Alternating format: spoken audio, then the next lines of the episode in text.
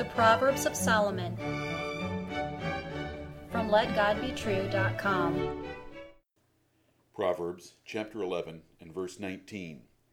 As righteousness tendeth to life, so he that pursueth evil pursueth it to his own death. Hear the words of God and Solomon again. As righteousness tendeth to life, so he that pursueth evil pursueth it to his own death. A long life is as close as your Bible.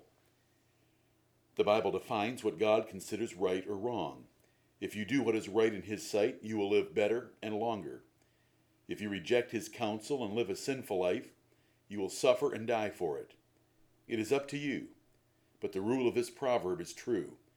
You cannot alter it by any means. How are you alive? Where did you get life? Why are you still alive today? Life is not a chance event. You were not asked if you wanted to live, but God gave you life as your creator. He is the potter, and you are the clay. If you do not like this arrangement, he suggests you argue it out with other broken pieces of pottery like yourself. In Isaiah chapter 45, verses 9 and 10. Evolutionists claim baboons for their parents, which means those stupid and ugly brutes are closest to them in features and wisdom. But God created all things and gave life to the first man, as even children can learn and understand. The only big bang in this universe was what happened when God said, Let there be light.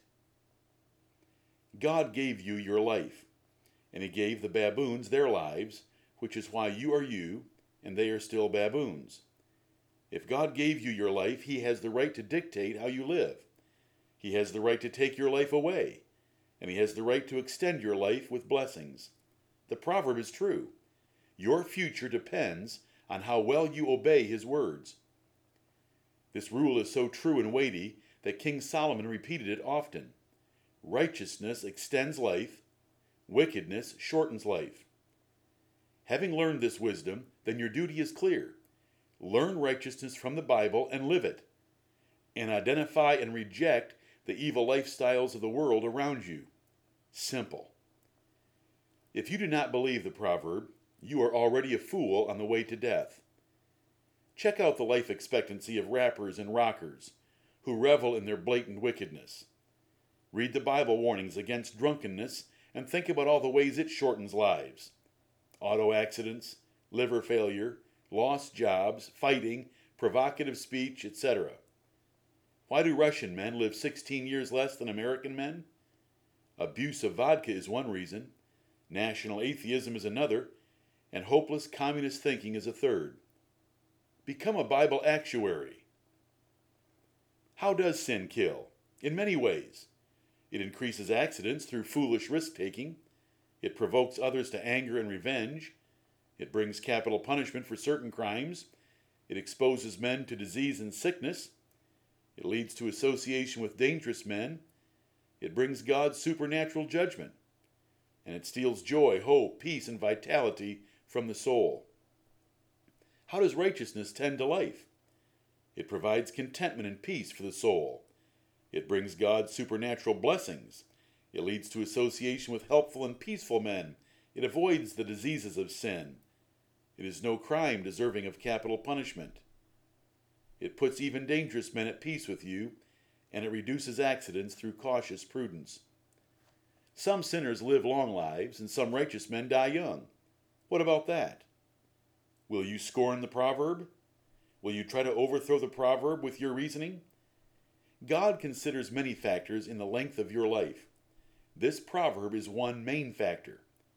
He may take a righteous man early in his mercy toward that man, and he may allow a wicked man a portion now before that man's eternal torment. The world spends billions on life extension through medicine, exercise, nutrition, and other secondary factors. But wise men will rejoice at this proverb and make it the chief goal of life. They will relish God's promise to grant a good and long life to those who will merely honor their parents, as the Bible teaches in several places. Simple. Righteousness also tends to eternal life. For good works, holy living, and wise conduct are evidences of election and predestination to heaven. Pursuing evil will eventually take every sinner to the lake of fire for eternal torment under the holy and just judgment of God. Sin has terrible consequences in this life and the next.